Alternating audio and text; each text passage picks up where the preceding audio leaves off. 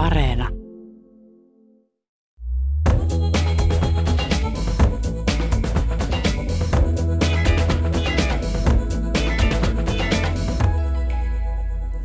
Empaattinen ja herkkä Tinja-tyttö yrittää menestyä telinen voimistelussa miellyttääkseen vaativaa äitiään. Tinjan perhe on täydellinen kuin Ikean kuvastosta löydetty idyllinen perhe. Tinjan äiti kuvaa tätä täydellisyyttä ihana arki videoblogiinsa. Mitä tapahtuu idyllin sisällä? Hanna Bäriholmin ohjaama Pahan hautoja on psykologinen kauhufilmi perfektionismin tuhoavasta voimasta. Kansainvälisesti menestynyt Pahan hautoja on kallein suomalaisen naisohjaajan elokuva. Minä olen Pia-Maria Lehtola. Kulttuuri Ykkösen vieraina ovat ohjaaja Hanna Bäriholm ja lavastaja Päivi Kettunen. Lämpimästi tervetuloa. Kiitos. Pahan hautoja elokuvan alussa. Musta varis. Onko se muuten varis? Se, se on vähän epäselvää, mikä lintu se on suoraan sanottuna. Naakka tai varis, jompikumpi. tai varis. Sanotaan musta lintu. Musta lintu. Lentää kauniin perheen kauniiseen kotiin. Lintu rikkoo ison kristallikruunun, joka putoaa lattialle ja terävät sirut vaurioittavat tätä mustaa lintua. Tinja-tyttö käärii linnun vaaleanpunaiseen pyyhkeeseen ja ojentaa sen äidille, joka vääntää linnun niskat nurin. Elokuvan aikana moni vaurioituu, menee rikki kaiken kauneuden keskellä. Psykologinen kauhudraama Pahan hautoja valittiin maailman arvostetuimpiin elokuvafestivaaleihin kuuluvaan Sundancein avajaisviikonlopun ohjelmistoon tammikuussa. Hanna Bäriholm, mikä merkitys tällä on sinulle ja ensimmäiselle koko pitkälle elokuvallesi? Ö, on sillä erittäin suuri merkitys, että ö, tosiaan tämä ja sitten Alli Haapasalon elokuva oli ensimmäistä eloku- suomalaista elokuvaa, jotka ikinä valittu, pitkät elokuvat, jotka ikinä valittu Sundancein elokuvafestivaaleille. Ja se tuntuu suurelta kunnialta. Ja sitten se vielä, että sitten kansainvälinen media, Hollywood-reporteri ja Variety ja Screen, jotka on nämä kaikkein isoimmat mediajulkaisut, niin vielä kehu tätä elokuvaa, niin, niin on se tota, nostanut tätä elokuvaa tunnetuksi. Ja – myös se, että meillä alkaa nyt huhtikuun lopulla Yhdysvaltojen levitys, niin meidän Yhdysvaltojen levittäjä on tietysti todella innoissaan tästä ja, ja on sitä mieltä, että on aloittanut ö, tosi hienosti tämän heidän kampanjansa ja että se, he kokee, että voi saada paljon katsojia sitä kautta. Että et kaikin puolin tämä tuntuu sellaiselta hirveän ihanalta palkinnolta sille isolle työlle, mitä me koko ryhmä ollaan tehty tämän elokuvan eteen. Ensi-ilta oli Suomessa 4. helmikuuta 2022. Kotimaiset ja ulkomaiset elokuvakriitikot ovat tosiaan nostaneet esille elokuvan uudenlaisen ja psykologisen otteen. Naisten kipeät näkökulmat ovat varsinkin genre-elokuvissa olleet pitkään vaiettuja. Näin olet todennut haastattelussa. Tämä on kiinnostavaa. Miksi se on näin? No itse koen, että se on ei välttämättä vaan tällaisissa genre-elokuvissa, vaan ylipäätään elokuvissa, niin se, mitä itse on kaivannut, on sellainen naisten näkökulma ja, ja moniulotteiset tarinat naisista ja, ja myös sellaista naisten kipeistä, vaikeista tunteista. Ja no yksi ihan konkreettinen syy on, että isoin osa niistä, jotka on päässyt tekemään elokuvia, on ollut miehiä, jotka luonnollisesti tekee omasta näkökulmastaan tarinoita, joten tuntuu, että meillä on vielä valtava määrä tarinoita kerrottavana. Pahan hautoja kertoo monsterista, tytön hautomasta pahasta hirviöstä. Hän on hautonut itselleen kaksoisolennon omista varjopuolistaan. Nämä hänen pahat tunteensa ja ajatuksensa ovat kuitenkin syntyneet jatkumona ehkä oman äidin vaietusta ja käsittelemättömistä traumoista. Mitä sitten tapahtuu, kun tuo monsteri materialisoituu? Niin, se, se, siinä tapahtuukin erilaisia asioita. Siinä on tietysti se, mikä ää, jää jännitettäväksi on, että kun kuoriutuu hirviö, joka tavallaan edustaa tämän tytön sellaisia tukahdutettuja tunteita, myös aggressiota ja, ja raivoa ja tällaista, niin, niin, niin pystyykö se tyttö pitämään tämän olennon hallinnassa on tietysti kysymys. Mutta meillä oli myös tärkeää, että me ei haluttu kertoa tarinaa pelkästään pahasta olennosta, vaan tämä tyttö on hautonut pahaa oloaan, mutta paha mm. olo ei itse asiassa ole pahuutta, vaan, vaan paha olo on myös, myös surua ja myös sitä, että tällä tytöllä varsinkin, että hän haluaa tulla rakastetuksi kaikkine näine tunteineen ja kaikkine näine pelottavinakin tunteineen ja kaikki ne rumuuksineen ja epäonnistumisineen ja, ja se on myös se, mitä tämä olento tässä, miten se olento tässä näyttäytyy. Sitten mun mielestä on tärkeää ottaa myös sellainen huomioon, että jokainen olento syntyessään on viaton. Hmm. Ja sitten se rupeaa heijastelemaan oikeastaan niitä tunnetiloja, mitä se lähiympäristön ihmiset eivät ehkä näytä, mutta vaikka piilottavat, koska yleensähän niin kuin lapset esimerkiksi, tässä me puhumme tämmöisestä lintulapsesta, isokokoisesta kylläkin, mutta näin, niin hän rupeaa heijastelemaan sen hänelle lähimmän tai tärkeimmän henkilön tunteita. Kyllä, eli, joo. Eli tavallaan niin kuin se pahuus ei ole itsessään siinä olennossa niin kuin sisäsyntyisesti, jos ajatellaan näin. Niin kuin jo, ei kenessäkään joo. oikeastaan meissä. Ja usein sanotaan, että lapsi vaistoaa sen perheen ja kodin tunnelman niin kuin pölyimuri, että hän imee itseensä sen. Onko tässä nyt, nyt vastaavanlainen tapahtuma? Ö, kyllä sanoisin, että, että nimenomaan niin kuin Päivi tosi hyvin sanoi, että, että, että, tota, ö, että Tinja tästä hirveän tavallaan näinäisesti onnellista perheestä, niin poimii jonkunlaisen ahdistuksen itsensä ja sellaiset äidin korkeat odotukset ahdistaa ja hämmentää häntä. Ja, ja hän alkaa oireilla niistä, vaikka yrittää tämän oireilunsa salata. Ja sitten tosiaan taas tämä olento, joka kuoriutuu, niin, niin alkaa poimia sitä käytösmallia siitä Tinjasta ja niitä Tinjan tunteita. Ja tosiaan on kysymys perheestä. Asuvat kauniissa talossa, tyttö, poika, lapsi ja tosiaan sitten tässä kuitenkin käy niin, että esimerkiksi äiti, hän tekee aviorikoksen, hän ihastuu toiseen mieheen. Onko tämä yksi osa tätä tytön painajaisen kehittymistä? Öö, no okei, ehkä en sanoisi, että aviorikos sinänsä on, on jotenkin pahuutta, eikä tämä elokuva niin väitä. Ehkä tässä elokuvassa nyt on kysy enemmänkin siitä, että miten, öö, miten tämä äiti käyttäytyy sitä Tidiaa kohtaan. Ja, ja siitä, että, öö, että tässä elokuvassa tämä äiti sysää tyttärensä säilytettäväksi sellaisia salaisuuksia, joita tyttö – ja säilytetäänkö nimenomaan isältä niitä salaisuuksia, joita tyttö ei ole valmis jotenkin, tai kykene niin kuin käsittelemään tällaisia aikuisten salaisuuksia ja, ja äiti kohtelee tytärtä vähän kuin tytär olisi hänen paras ystävänsä ja, ja puhuu hänelle sillä tavalla, ihan kuin tyttärelle voisi uskoa niin kuin aikuisena aivan kaikki asiansa. Ja, tota, ja tämä on enemmänkin tämän Tinjan sellainen niin kuin ahdistuksen syy. Ja sitten se kertoo mun mielestä siitä äidistä myös niin kuin sen, että hänellä hän ei ole ystäviä. Mm. Hänellä on se blokki, mitä hän pitää. Tämän miehen hän on varmaan tavannut niin kuin ehkä sen oman sisustus- tai tämän into, työnsä kautta jollain tavalla. Että, että se kertoo myös, ja koko se talo mun mielestä, mitä hän on niin kuin – voidaan ajatella, että hän viimeisen päälle sisustanut niin, että siellä ei oikeastaan kellään ole omaa paikkaa. Että se tytönkin huone on niin kuin tehty pikemminkin kuvastelemaan, että äiti on sisustanut nämä kaikki huoneet ja me niin kuin elämme tässä talossa, minkä äiti on sisustanut. Ja siksi siellä on esimerkiksi se isän huone on sitten niin kuin eri värinen, erilainen. Ja vaikka se ehkä tuttuisi esille, niin, tai ihmiset ei ehkä niin kuin ehdi ajattelemaan, niin siinä on se tarkoitus, kun se isä valmistaa sitä pienoismallia ja sillä taustalla oli arkkitehtipiirustuksia, vaikka se ei niin nykypäivää enää olekaan, niin se ajatus on, että hän on arkkitehti. Jopa me ajattelimme päässämme niin, että isällä on ollut tämmöinen, että isä on suunnitellut ne talot, koska siinä alussa menee sellainen kuva, missä on tämmöisiä meille tyypillisiä alueita, missä on niin kuin tavallaan samanlainen talo toistuu. Niin tämä oli niin kuin se lähtökohta ja sitten tavallaan, että äiti on saanut uuden talon ja hän on päässyt niin kuin sitten toteuttamaan siellä unelmiansa hänkin.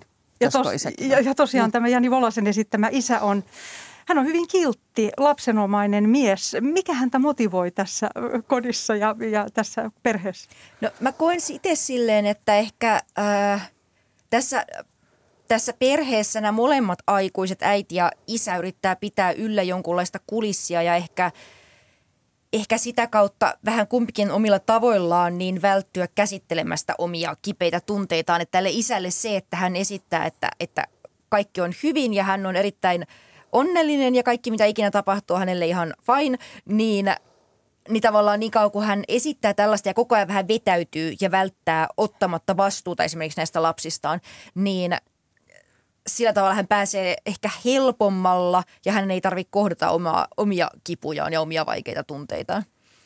Totta. Empaattinen ja herkkä Tinja-tyttö taas, hän yrittää menestyä telinevoimistelussa miellyttääkseen juuri esimerkiksi vaativaa äitiään, ehkä ei isänsä. Tinjan perhe on täydellinen tosiaan kuin Ikean kuvastosta löydetty idyllinen perhe. Tinja Näiti kuvaa tätä täydellisyyttä ihana arki videoblogiinsa. Tämä on hyvin paljon tällaista, mitä nykypäivänä tapahtuu. Monet helposti kutsuu tätä narsismiksi myös, että ihmiset kuvaa itseään ja, ja elää tällä tavalla. Mitä tapahtuu tämän idyllin sisällä? Onko tämä nar- narsismista, narsistista käyttäytymistä? Öö, no koska tuntuu, että niin moni ihminen tavalla ja toisella kuvaa ö, enemmän tai vähemmän elämäänsä sosiaaliseen mediaan, niin ei voi sanoa, että se kaikki olisi narsismia.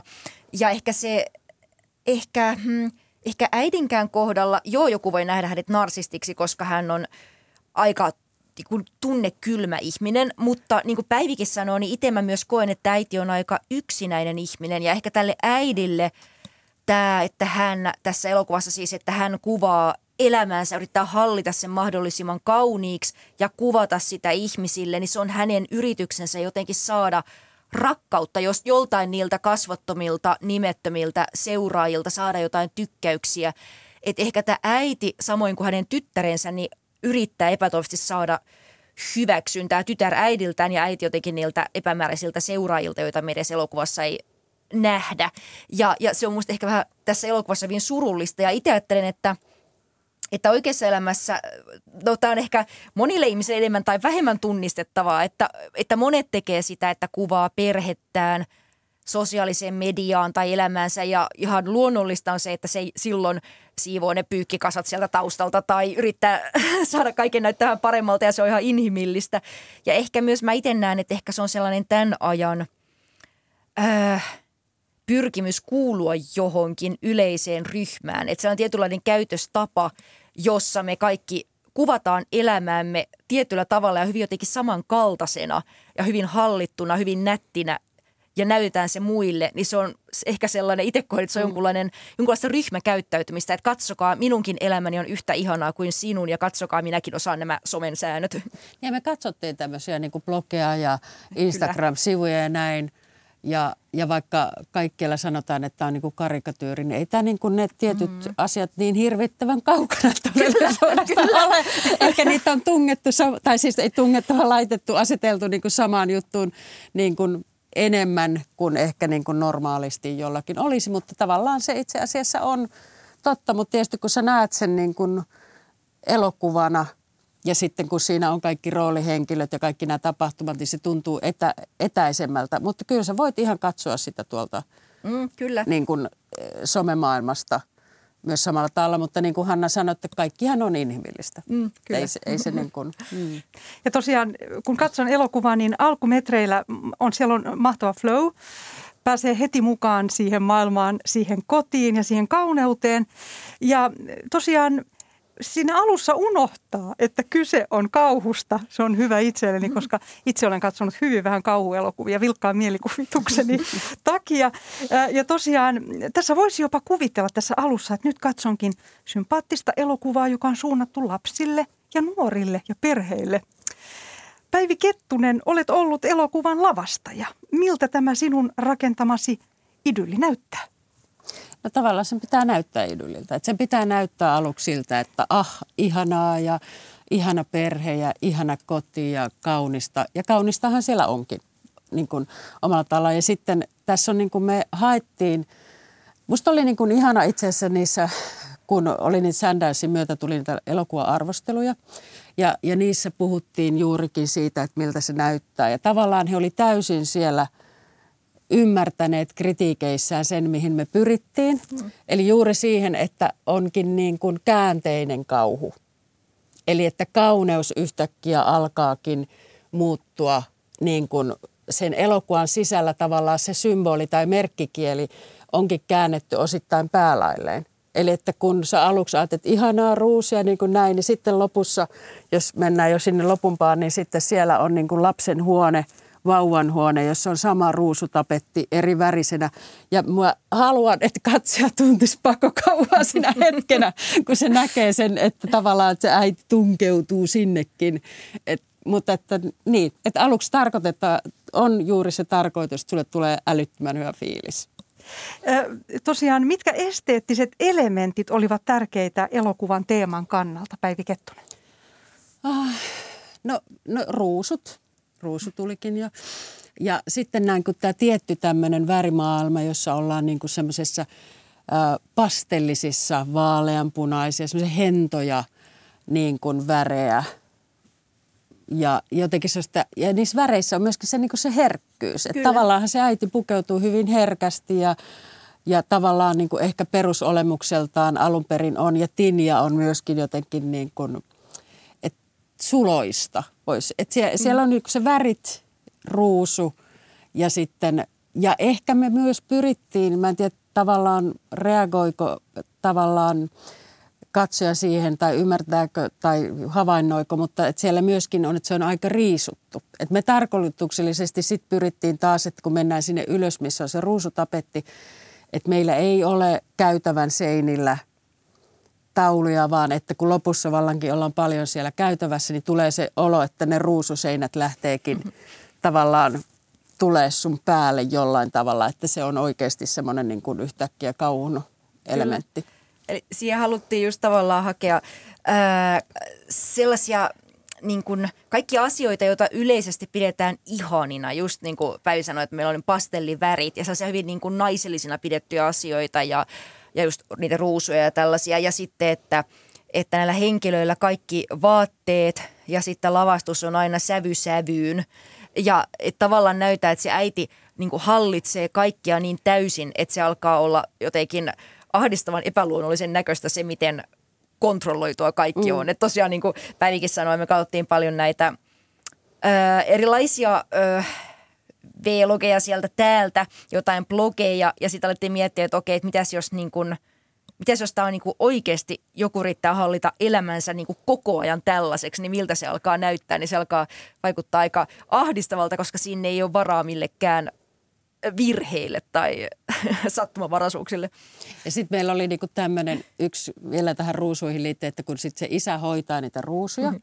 ja sitten siellä on semmoisia kuivattuja ruusuasetelmia siellä sisällä ja ajatus jotenkin, koska mehän päässä me rakennamme aina, että mistä joku johtuu, niin meillä on se ajatus, että se isä katkoo sitten aina äidille ruusia ja sitten hän kuivattaa ne ja tekee näitä, näitä niin kuin – asetelmia. Kyllä, kaikki ruusut, kaikki ruusut siellä vaaseissa kuivattuja kuolleita ruusuja. niin, ja tämä oli, että yhtään elämää koko ajan sisällä.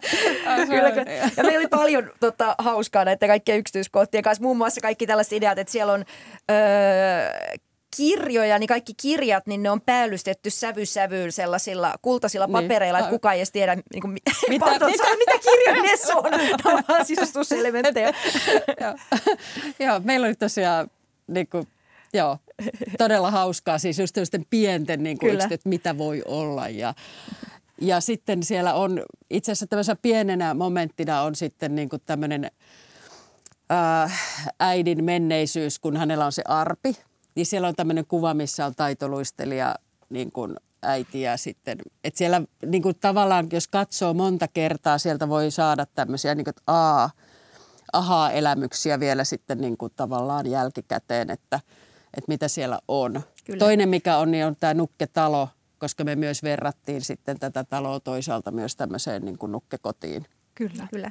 Ja tosiaan äiti, jota esittää Sofia Heikkilä ja, ja sitten tytär Tinja, he ovat molemmat pukeutuneet usein vaaleisiin sävyihin, niin kuin kerroit. Ty- tyttö on valkoisissa, ihanissa, historiallisissa pitsimekoissa ja paidoissa, eli siihen tulee tämmöinen vähän enkelimäisyys myös kyllä, läpi. Kyllä.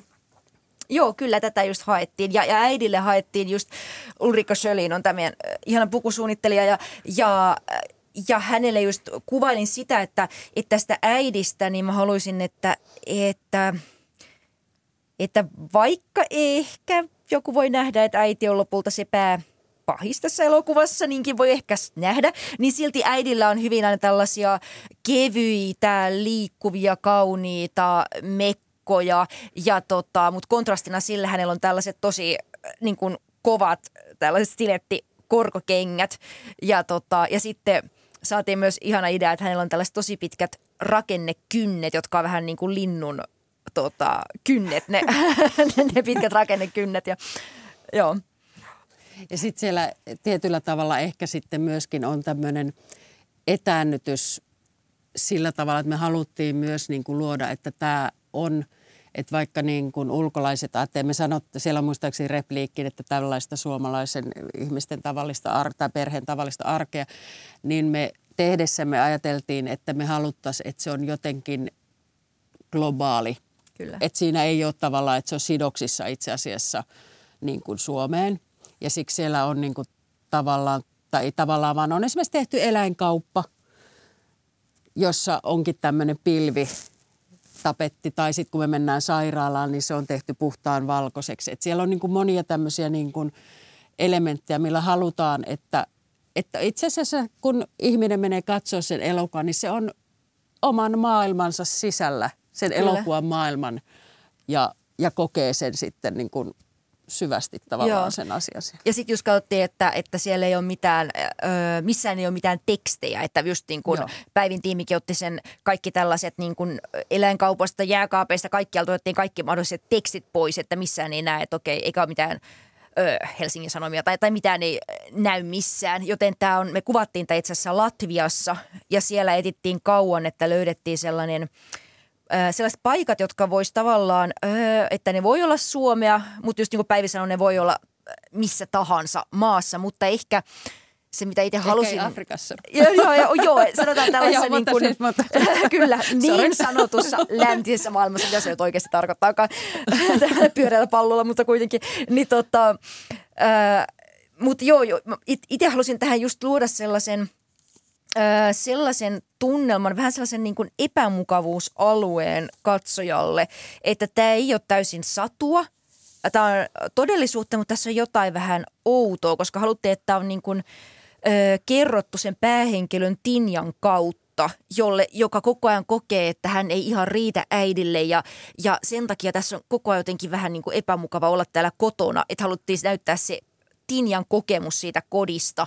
Ja samaten Tinjan kokemana hänen elämässään ei oikein ole muuta kuin tämä, tämä koti ja sitten telinevoimistelu, jossa äiti haluaa hänen menestyvä ja sen takia esimerkiksi täällä muualla maailmassa kaduilla, sairaalassa ei näy mitään muita ihmisiä. Että tämä niin kun on vähän liian tyhjä maailma, koska Tinjan elämässä ei oikein ole mitään muuta.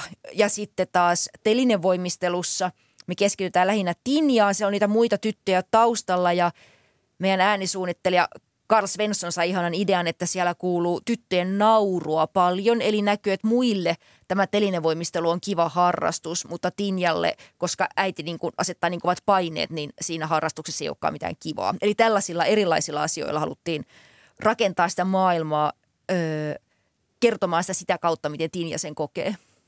Tosiaan kansainvälisesti menestynyt Pahan hautoja on kallein suomalaisen naisohjaajan elokuva. Millainen budjettinne oli? Se oli lopulta lähelle neljä miljoonaa euroa oli tämä budjettia. Ja tämä oli tosiaan tämä oli kansainvälinen yhteistuotanto, eli meillä oli monta maata. Tässä oli Suomia, Ruotsia, Norja ja erikoisefekti tuli Belgiasta ja tosiaan Latviassa kuvattiin, että tässä oli monta maata mukana. Ja tosiaan, mistä tämä suuri budjetti koostuu? Öö, se, no se koostui siis, tarkoitat, että mihin se meni se raha. No, kyllä, tota, no tässä oli ensinnäkin, meillä oli suomalaiseksi elokuvaksi paljon kuvauspäiviä, koska meillä oli päähenkilönä juuri 12 vuotta täyttänyt tyttö, eli hänellä ei voinut olla niin pitkät työajat kuin muilla. Sitten hänellä oli iso erikoismaskeeraus, kun hän näyttelee kaksoisroolia. Hän näyttelee itse myös tätä hirviö kaksoisolentoa siinä ja ja siinä maskissakin meni kolme tuntia laittaa pois ja tunti, kolme tuntia laittaa se päälle ja tunti ottaa se pois ja mikä vei sitä kuvausaikaa ja meillä oli tällainen hirviön nukke siellä, jonka kanssa meni aikaa ja sen nuken tekemiseen ja, ja sitten meillä oli paljon digitaalisia efektejä. Eli kaikkiin tällaisiin asioihin niin äh, siinä meni rahaa.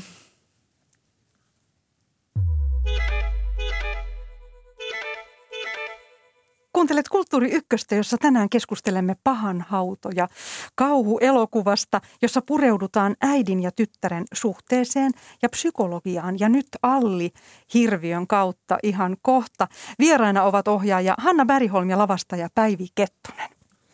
No niin, uppoudumme nyt pahan hautojan maailmaan ja siihen psykologiaan.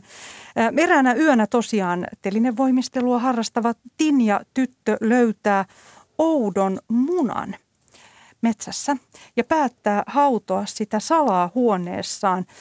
Ja, ja se on hyvin jännittävää, koska hän hautoo sitä ensin peiton alla ja sitten vaaleanpunaisen nallen sisällä. Ja tosiaan tästä munasta kuoriutuu sitten tämä mainitsemani Alli Hirviö. Miltä tämä Alli Hirviö näyttää, Hanna Bergholm? Ää, joo, me se lähdettiin tekemään silleen, että se suunniteltiin sitä hirviötä Suomessa. Meillä oli kaksi upeata konseptitaiteilijaa, Petteri Mäkinen ja Emilia Lindholm. Ja se, mitä mä itse halusin tähän hirviöön, mitä mä heille kuvailin, on, että, että mä halusin, että hirviö ensinnäkin on sellainen teini-ikäisen tytön kokonen, eli että sieltä ei kuoriudukaan vauva, vaan vähän tällainen niin kuin teini. Ja mä kuvailin heille, että tämä hirvi on vähän niin kuin tällainen raivoava, haiseva teini-ikäinen, joka raivoo vanhemmille ja silti haluaa, että joku itse asiassa rakastaisi häntä. Ja siinä on se idea, että tämä hirviö on kaikin puolin täysin epämuodostunut. Eli se ei tota, että se on täysin jotain muuta kuin mitä äiti haluaisi Tinjan olevan tällainen täydellinen – voimistelija tyttö, niin tämä hirvi on niin epämuodostunut, että se ei pysty edes kävelemään kunnolla. Ja, ja, tota, ja tällaisia asioita me lähdettiin miettimään siihen hirviöön, kun se kuoriutuu. Ja tosiaan itse, kun olen herkkä, niin välillä joudun katsomaan pois, koska tämä hirviö on aika uskomaton. Ja siinä on uskomattomia tapahtumia, kun tämä tyttö esimerkiksi pesee kylpyammeessa tätä, tätä hirviötä. Eli tässä on hellyyttä hirviötä kohtaan, mutta sitten hirviö on kuitenkin välillä hyvin vaarallinen ja, ja pelottava. Ja tosiaan ähm, Hanna Bergholm, olet kertonut itse, että, että olet herkkä. Kyllä. Miten, tämä, miten kestit tätä? Joo, no ehkä siinä oli just se, että mä itse myös siis pelkään kauhuelokuvia ja, ja myös sen takia, että itse aina kun on nähnyt kauhuelokuvan, niin ne erilaiset hirviöt alkaa kummitella omassa mielessäni ja ja, ja silloin juuri tämä tällainen ajatus siitä, että joku mielikuvitushirviö vaatekaapissa ja sitten itse pelkää, että apua mitä jos se hirviö pääsee sieltä ulos ja yrittää kontrolloida omia ajatuksia ja tunteita, että saa pidettyä sen mielikuvitushirviön siellä kaapissa, mutta samaan aikaan – lapsena koin, että, että mä aloin tuntea nämä omat mielikuvitushirviöt niin hyvin, että mä kiinnyin niihin. Oli vähän niin kuin mielikuvituskavereita. Joten, ja tämä kokemus on sellainen lapsuusmuisto, jonka halusin tuoda tähän elokuvaan. Mm. Ja, ja myös ehkä näin psykologisesti ajatellen, niin, niin Tinja voi ajatella, että tässä hirviössä kohtaa myös ne omat pahat olonsa ja epävarmuutensa ja surunsa. Ja, ja tavallaan myös se omien – niin sanottujen pahojen tunteiden kohtaaminen ei ole pelkästään paha asia, että se on myös jotenkin lohdullista voida kohdata ne ja sen takia tässä hirviössä on myös paljon sellaista lohtua ja, ja myös tämä hirviö tavallaan edustaa jotain sellaista, joka on niin ällöttävä ja ruma ja limainen ja vastenmielinen ja epäkelpo, että voisi ajatella, että kukaan ei voi tätä rakastaa, mutta tämä hirviö kuitenkin haluaa olla rakastettu ja, ja voidaan sanoa, että Tinja sitten osaa rakastaa myös tätä hirviötä. Ja pahan hautojossa tosiaan on nuoren tytön elämään liittyviä kipeitä asioita. Kuukautisveri on, on mukana yhdessä kohtauksessa ja täydellisyyden tavoittelu ja myös syömishäiriö. Elokuvassa oksennetaan paljon. mi, mi, mitä Tinja oksentaa itsestään? Ää, no itse ajattelen, että hän oksentaa juuri sellaista pahaa oloa, niin, niin kuin kyse usein on, että jos ihminen niin kun jos on syömishäiriö oksentaa, niin, tota, niin kyllä se siinä jonkunlaista pahasta olosta aina on kyse. Syyt voi olla monenlaisia, öö, ja tota, mutta että ihminen kyllä silloin kauhean niin kuin hyvin voi, voi näin sanoa. Ja, tota, ja tässä tapauksessa niin, niin tota, joo, kyllä voisin sanoa, että jonkunlaista sellaista niin kuin pahaa oloa tämä yrittää oksentaa ulos. Ja tos, välin, joo, välin mun pakko sanoa, koska mua sitten niin täällä, me tehtiin, rekviryhmä niin teki niin valtavan määrä erilaisia oksennuksia, erilaisia limoja tai elokuva. Okay. Aina kun niistä puhutaan, niin mulla tulee vaan sellainen, niin mä, näen, niin kuin, mä näen kaikki ne symboliset merkitykset, mutta se oli niin kuin jotenkin, että meillä oli ihminen, joka teki limaa kyllä, ja oksennusta. Kyllä, ja sitten meillä, joo, joo, joo. Ja, ja meillä tosiaan oli siis tämä 12V siirityttö tässä, niin äh, harjoitusten aikaa, niin hän, tässä Päivin ryhmä teki hänelle erilaisia ö, oksennuksia, eli siis käytännössä ne oli siis mangopuuroa ja mustikkapuuroa, ja sitten Siiri sai maistella niitä ja päättää, että mikä on parhaan makusta, niin sitä sitten käytettiin, että hänen oli kiva laittaa sitä suuhun ja sylkästä ulos, eli niin, hän ei tietenkään... kertaa pitää tehdä se sama. Niin, Just, joo. että näin se olisi kivan makusta, ja hän ei siis oksentanut oikeasti tietenkään. Ja, tota, ja sitten tosiaan meillä oli tämä yksi tyyppi, joka tehtävä oli tehdä vaan limaa, ja koska meillä elokuvassa on paljon limaa. limaa.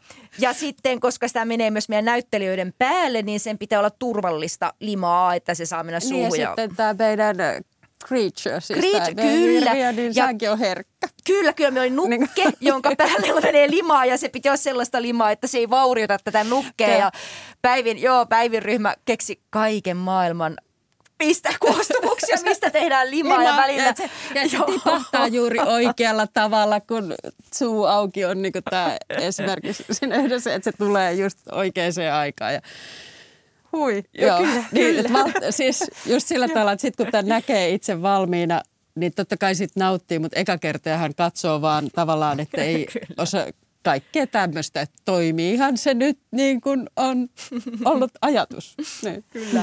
Ja tosiaan juuri, juuri tämä tahmeus, Kyllä. mikä tuntuu aina itsekin, kun katsoo, että, että oi nyt Tinjan kädet on tahmeat, kun hän on koskenut Kyllä. hirviötä.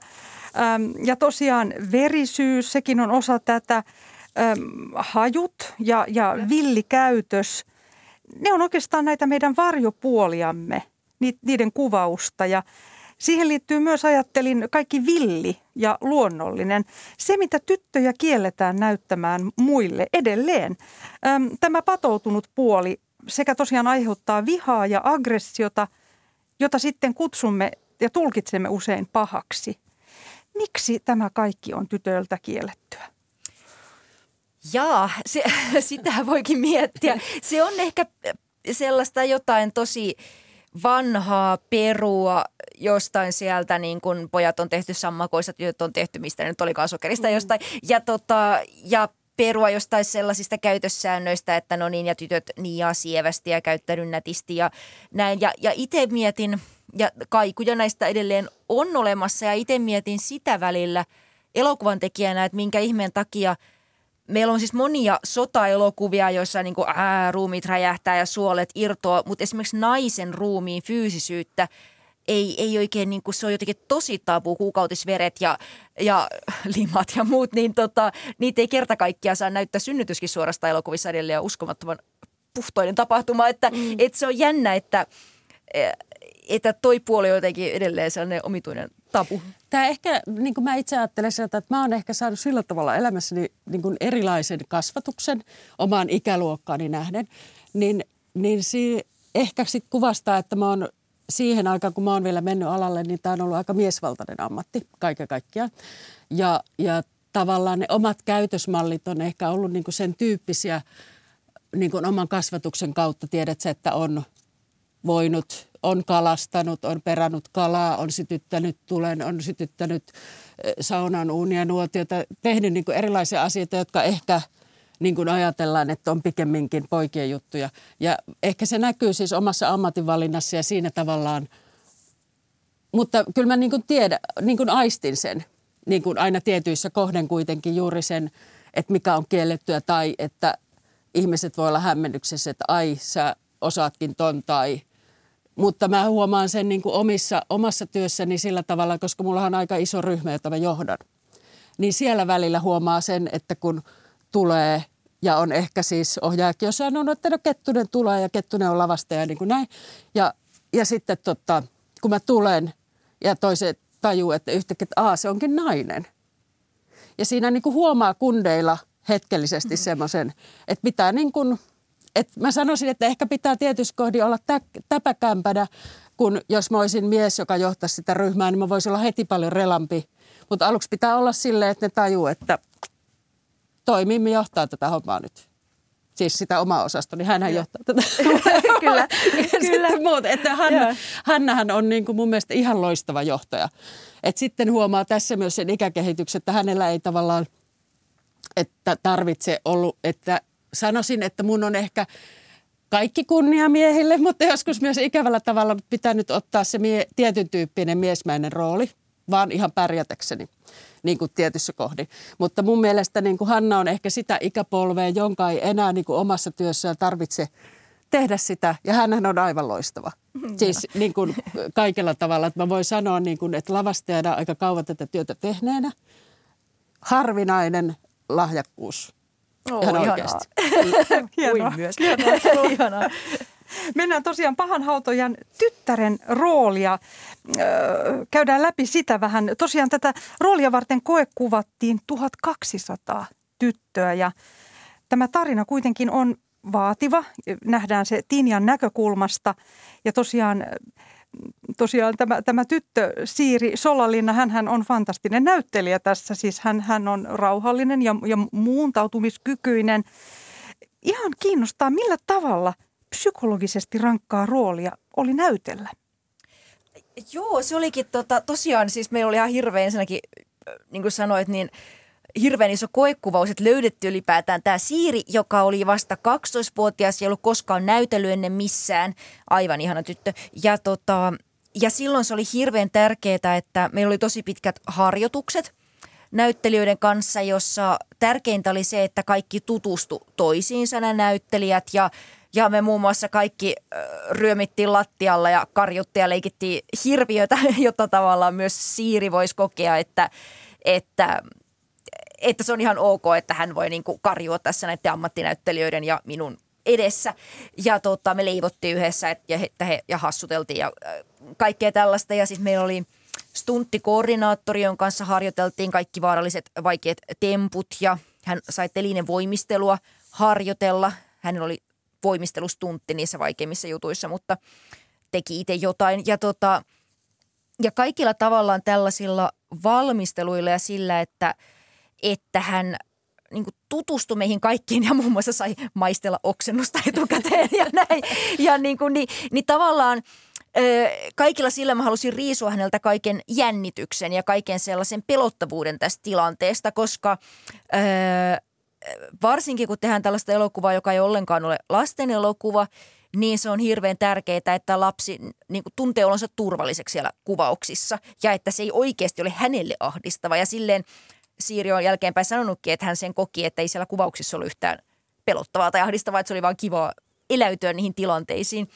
Ja tota, joo, ja, ja oikeastaan sitten tavallaan kun se kaikki on – me ollaan keskusteltu niistä kohtauksista, kun ne on harjoiteltu, niin lopulta siellä kuvauksissa on aika, aika silleen helppoa. Ja silloin mulla oli hirveän tärkeää sellainen, että mä en yritä Siirin omia tunteita manipuloida. Eli että, että jos hän näyttelee pelkoa, niin on tosi tärkeää, että hän vaan näyttelee pelkoa ja hän ei itse ollenkaan pelkää. Että tällaista asiat on tärkeitä.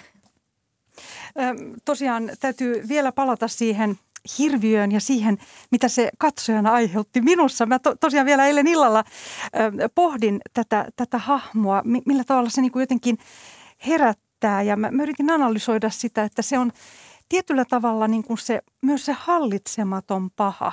Kun joku pääsee irti, niin, niin se, on, se on se voima varmaan, joka just alitajunnassa välillä, me voidaan pitää sitä kurissa. Kyllä. Joo, kyllä. Ja itse äh, ehkä mm, haluan välttää sanaa paha, mutta, mm. mutta, mutta sitä voitaisiin käyttää. mutta että et ehkä kaikki sellainen niin kuin hallitsemattomuus ja hallitsematon aggressio niin on pelottavaa. Ja sitten tässä elokuvassa käsitellään myös sitä, että toisaalta niitä tunteita myös täytyy pystyä pitämään kurissa. Eli niitä tekoja täytyy pystyä pitämään kurissa. Että on hirveän tärkeää, että me voidaan jotkut vaikeat kipeät tunteet tai aggressiot tai vihan tunteet, me voidaan myöntää itsellemme, että me tunnetaan näin. Että tavallaan siinä tunteessa ei ole vielä pahaa. Mutta tota, ja että, että niissä voi puhua, että ne voi kohdata, jotta ne ei pääse sitten hallitsemattomasti ulos, koska se on tietysti myös mitä tämä elokuva käsittelee, on kontrollia ja sitä, että miten sä pystyt jos sä et ole saanut millään tavalla puhua sun vaikeista tunteista, jos niitä ei ole mitenkään hyväksytty, niin miten sä voit selvitä pienen lapsena niiden tunteiden kanssa, miten sä voit pitää niitä hallinnassa ja tästä tavallaan kauhusta tämä elokuva myös kertoo. Hanna Bergholm, tämä on niin voimakas aihe ja tämä on niin uskomatonta, mitä olet tehnyt, että olet uskaltanut tehdä ja ottaa tämän kipeän aiheen. Onko tällä henkilökohtaisesti ollut, ollut sinulle joku tärkeä missio? Äh, Jaa, tai mistä, tämä, tai mistä, mistä syntyi tämä, tämä, tämä, mistä se tuli se kutsumus tähän aiheeseen? Kutsumus tuli ihan silleen, että meidän käsikirjoittaja Ilja Rautsi ää, kertoi, että hänellä on tällainen yhden lauseen idea, että poika hautoo linnunmunasta kaksoisolennon. Ja tästä tota, ihastuin tähän lauseeseen, koska koin, että en ole nähnyt tällaista tarinaa vielä, mutta halusin, että vaihdetaan se tytöksi, koska koin, että mä kaipaan että nähdä enemmän kiinnostavia tarinoita tytöistä ja naisista. Ja, ja sitten lähdettiin Iljan kanssa yhdessä kehittämään tätä tarinaa ja, ja oikeastaan se oli tämä yksi lause, joka alkoi poikia kaikki nämä teemat. Eli hautomisesta tuli mieleen jonkunlainen tunteiden hautominen, sitten tuli mieleen äiti-lapsiteema, sitten tuli mieleen kasvamisen teema. Eli oikeastaan nämä kaikki lähti liikkeelle tuosta yhdestä lauseesta. Oletko itse käsitellyt näitä aiheita elämässäsi? Toki, siis toki sillä tavalla kasvaessa. Niin käsittelee aina omia pelkojaan ja omia tunteitaan, että, että sillä tavalla, mutta muuten tämä ei ole omakohtainen elokuva, muuten paitsi, että ehkä just nämä tällaiset lapsuuden hirviöt niin kun, ja mielikuvitushirviöt ja niiden kanssa oleminen. Ja ehkä myös se, sellainen myös niiden pelkojen voima, että siis se, että kohtaa omat pelkonsa ja omat vaikeat tunteensa on myös voimavara. Että se voi olla pelottavaa, mutta se voi myös olla voimavara, mitä tämä myös käsittelee, koska tämä hirviö ei ole ainoastaan tosiaan se paha tässä. Ja ehkä myös se, minkä tunnistan itsessäni, on tämä piirteitä tästä äitihahmosta, joka haluaa kontrolloida maailmaa, koska itse on tietysti, äiti tekee tässä vlogia ja itse taas teen elokuvia ja ohjaa niitä. Ja ehkä siitä haluan sanoa, kun puhutaan – että tämä kertoo täydellisyyden tavoittelusta ja miten kauheaa se on, niin ehkä haluan tuoda siihen sen näkökulman, että, että joo, tässä elokuvassa näytetään, että jos sä yrität kontrolloida aivan kaikkia, ja, ja niin silloin helposti kaikki vaan kuolee, mutta äh, sitten siinä toisaalta on myös se, että äh, itse koen, että, että vähän meidän yhteiskunnassa sekä kielletään naisilta niin kuin jonkunlaisten vaikeiden tunteiden näyttäminen, että sanotaan – että jos nainen pyrkii täydellisyyteen, niin se on ongelma.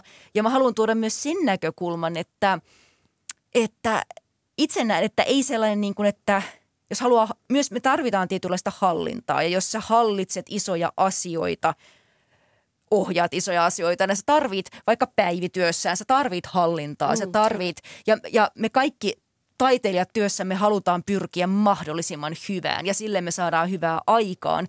Ja mä haluan sanoa, että naisille täytyy sallia myös täydellisyyden tavoittelu ja, ja hallitseminen ja kontrolli ja johtaminen.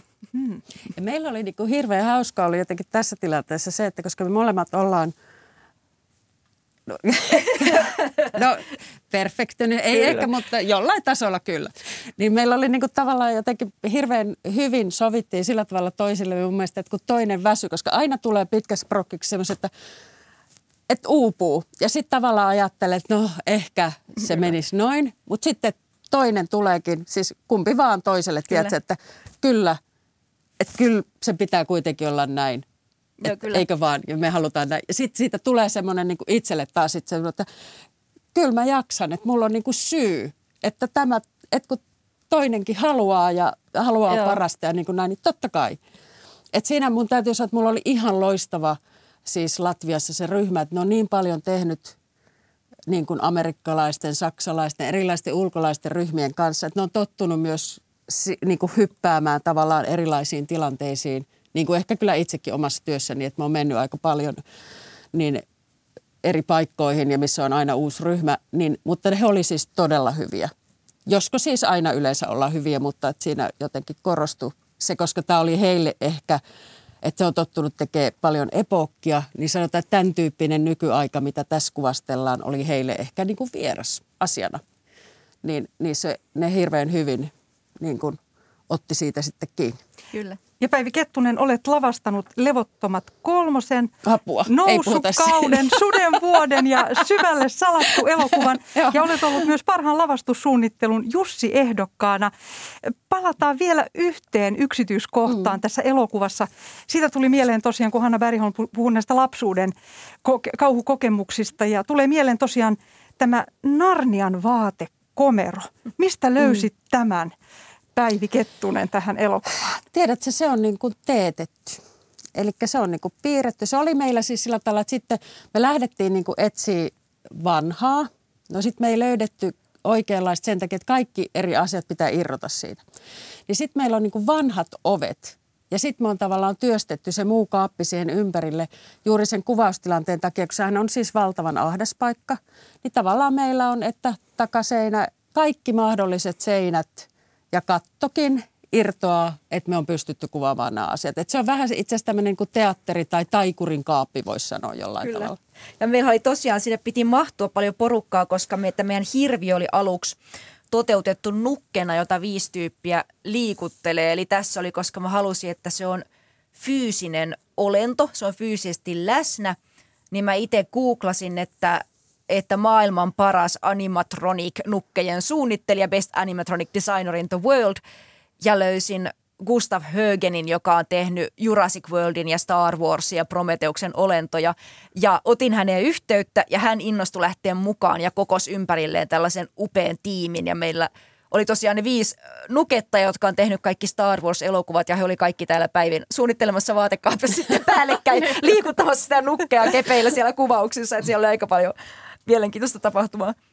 Ja siksi oli ehkä, se, no, nukettajat oli aivan ihania, niin jotenkin tämä aina kun puhutaan tästä Allista hirviön, niin mä ymmärrän sen elokuvan kautta, mutta jotenkin musta tuntuu, että koko ryhmä kiintyi siihen. Kyllä, että se oli joo, vähän niin se kuin oli yksi semmoinen meidän oma Kyllä, jäsen kyllä. siellä. Koska se oli koko ajan nämä nukettajat nuketti ja ne teki niin sit, kun se choukkasivat välillä sillä olennolla ihan niin kuin, että se teki jotain muuta kuin mitä olisi pitänyt Kyllä. väliajoilla, niin sitten se niin kuin tuli semmoisiksi läheiseksi kyllä. kaikille. Kyllä, kyllä. Itse, itselleni tosiaan tuli mieleen myös ET ihan siinä alussa. Joo. Että tämmöinen hellyyttävä tosiaan, johon varmaan sitten oppii, oppii, oppii tykkäämään hänestä. Kyllä. Ja tämä oli just äh, käsikirjoittaja Ilja Rautsikin kanssa, me puhuttiin, että tämä on vähän niin kuin, voi verrata tätä elokuvaa, että tämä on vähän tällainen vääristynyt ET-tarina aikuisille. Tämä, että, ja että just se hirviö ei ole vaan pahaa. Ja meillä oli tosiaan myös, sitten meillä oli erikoismaskeeraajana oli Conor Sullivan, jolla on kaksi Oscar-ehdokkuutta ja hän on tehnyt Saving Private Ryanin ja Yön Ritarin ja Game of Thronesia ja ja, tota, ja mä myös hänen otin yhteyttä, kun olin ihailu hänen töitä ja hän kiinnostui tekemään tulemaan mukaan ja kokos ihanan tiimin. Että meillä oli niinku tosi kovan tason tyyppejä täällä, jotka kaikki oli ihan supermukavia. Mm. Kyllä. Tässä elokuvassa on myös yksi parantaja ja se on tämä Tinjan äidin uusi rakastettu Tero, joka korjaa vanhaa huvilaa ja, ja vanhoja kalusteita. Mm, onko hän elokuvan parantaja? Ee, no en ehkä ihan silleen sanoisi, mutta, tota, mutta ehkä hän on tässä elokuvassa se ainoa, joka ö, näistä aikuisista näkee tämän Tinjan pahanolon, tai ainakin ainoa, joka, joka jotenkin kohtaa tämän Tinjan ja, niin kuin, ja, ja lohduttaa häntä. Ja, ää, eli sillä tavalla voi sanoa, mutta itse koen, että kukaan tämän elokuvan aikuisista ei ihan viimeiseen asti lopulta ota vastuuta tästä tytöstä. Että he kaikki vähän niin kuin pakenee paikalta ja pakenee vastuutaan. Se on se surullisin asia. Siitä me Kyllä. voimme kaikki oppia. Mm. Kyllä. Öm, tosiaan vielä tästä linnusta, joka nyt on varis tai naakka, mutta musta lintu, niin äm, tällaista niin kuin symbolien näkemistä. Tämä elokuva on juuri sellaiselle ihmiselle, itse rakastan symboleita, eli tämä lähti tosiaan vahvasti toimimaan ajatuksissani, että mit, mitä se lintu symboloi. No äh, linnussa tietysti äh, on niin kuin, itselle tulee mieleen, että linnut ylipäätään, niillä on hyvin jotenkin sille hauraat luut ja, ja tälle, niin se lintu on jotenkin sellainen jotenkin hirveän hauras, mitä tulee mieleen siitä Tinjasta, joka on tällainen hauras jotenkin nuori tyttö ja, ja no lintuun tietysti sopii hirveän hyvin se, että lintuemot oksentaa ruokaa lapsilleen ja tällaisia teemoja tulee linnuista esiin. Ja usein linnut, oikein musta lintu, ö, on sellainen peruskuvasto, joka enteilee jotain jotain uhkaavaa tai pelottavaa ja sitä voisi kukin miettiä, että onko se lopulta sitten se tämän elokuvan isoin uhka vai ei. Sitten siinä on mun mielestä selkeästi, tai siis on tämän tyyppinen, äh, miten mä sanoisin, kun tässä just Hanna sanoi, että hän ei halua sitä lopusta keskustella, että miten se päättyy. Ja me ollaan myös käyty niin kuin itse asiassa tämän niin kuin koko ryhmän, elokuvaryhmän sisällä eri ihmisten kanssa, että miten me kaikki ajatellaan, että mistä tämä kertoo tämä elokuva, mm. miten tämä päättyy. Ja mä näen myös tämän, niin kuin tämän linnun ja sen hautomisen tai se tavallaan, tai kun on tämmöinen kuin sanonta, että lin, niin kuin poikaset lentävät pesästään. Ja niinhän myös mulla on itsellä tällä hetkellä kesäkuussa 18 vuotta täyttävä poika – jolle tuli eilen armeapaperit. Ja sillä vaan, että hyvänen aika, että hän kasvaa, että kohta se lentää pesästä. Mun mielestä se kuvastaa tässä myös niin kuin kaikilla tavalla sen tytön niin kuin kasvamista. Ja ehkä sitä hetkeä, mitä tässä niin kuin kuitenkin, että tämmöinen voi tapahtua. Hän voi lähteä myöskin kotoa joskus pois. Toivotaan niin. Ja, ja vielä tästä lopusta, niin, niin siinä on hurja, hurja tapahtuma. Siinä on on veitsiä ja jahtaamista ja, ja näin, niin ähm, mitä, mitä siitä pitäisi ajatella? Se on tietenkin kaikkien, kaikkien oma tulkinta, mutta onko tässä, osoitetaanko kuitenkin, että kuka oli se paha vai oliko, oliko kukaan paha? No sanon näin, että sen voi sitten jokainen katsoja miettiä silleen, kun itse haluaa tämän elokuvan lopun. Kyllä, kyllä. Äh, ihan lopuksi vielä kysymys empatiasta. Onko tässä empatiaa? Elokuvassa? Ää, no, no ehdottomasti sanoisin, että, että on, että tässä ehkä elokuvan äidin ongelma on nimenomaan se, että, että tähän hän on kykenemätön, että hän on kykenemätön kokemaan empatiaa, kun taas Tinja ää, nimenomaan kokee empatiaa aika, niin kuin siis itse asiassa aika montakin henkilöä kohtaan, vähän kaikkia kohtaan ja, ja myös tätä, tätä olentoa kohtaan, että, että hän kokee empatiaa sellaista olentoa kohtaan – joka on todella vastenmielinen ja epäonnistunut kaikin tavoin ja, ja joka käyttäytyy kaikin tavoin tuomittavasti ja silti ja kokee empatiaa sitä olentoa kohtaan. Eli empatian voimasta on kyse. Kyllä, Kulttuuri Ykkönen päättyy tähän ja haluan kiittää Hanna Bäriholmia ja Päivi Kettusta antoisasta, hauskasta keskustelusta, kauhusta. Kiitos. Kiitos. Tämä lähetys ja kaikki muutkin Kulttuuri Ykköset löytyvät Yle Areenasta. Ja huomenna Kulttuuri Ykkösen aiheena on seuraava vanhusten hoivatyön arkea kuvaava musikaalidokumentti. Voitti Tampereen elokuvajuhlilla pääpalkinnon armotonta menoa hoivatyön lauluja. Janne Palkiston vieraina ovat hoitaja Tiina Molberg, ohjaaja käsikirjoittaja Susanna Helke ja käsikirjoittaja Markku Heikkinen. Tätä lähetystä kanssani olivat tekemässä äänitarkkailija Anders Johansson ja tuottaja Olli Kangassalo. Minä olen Pia-Maria Lehtola ja toivotan teille kaikille oikein inhimillistä tiistaita.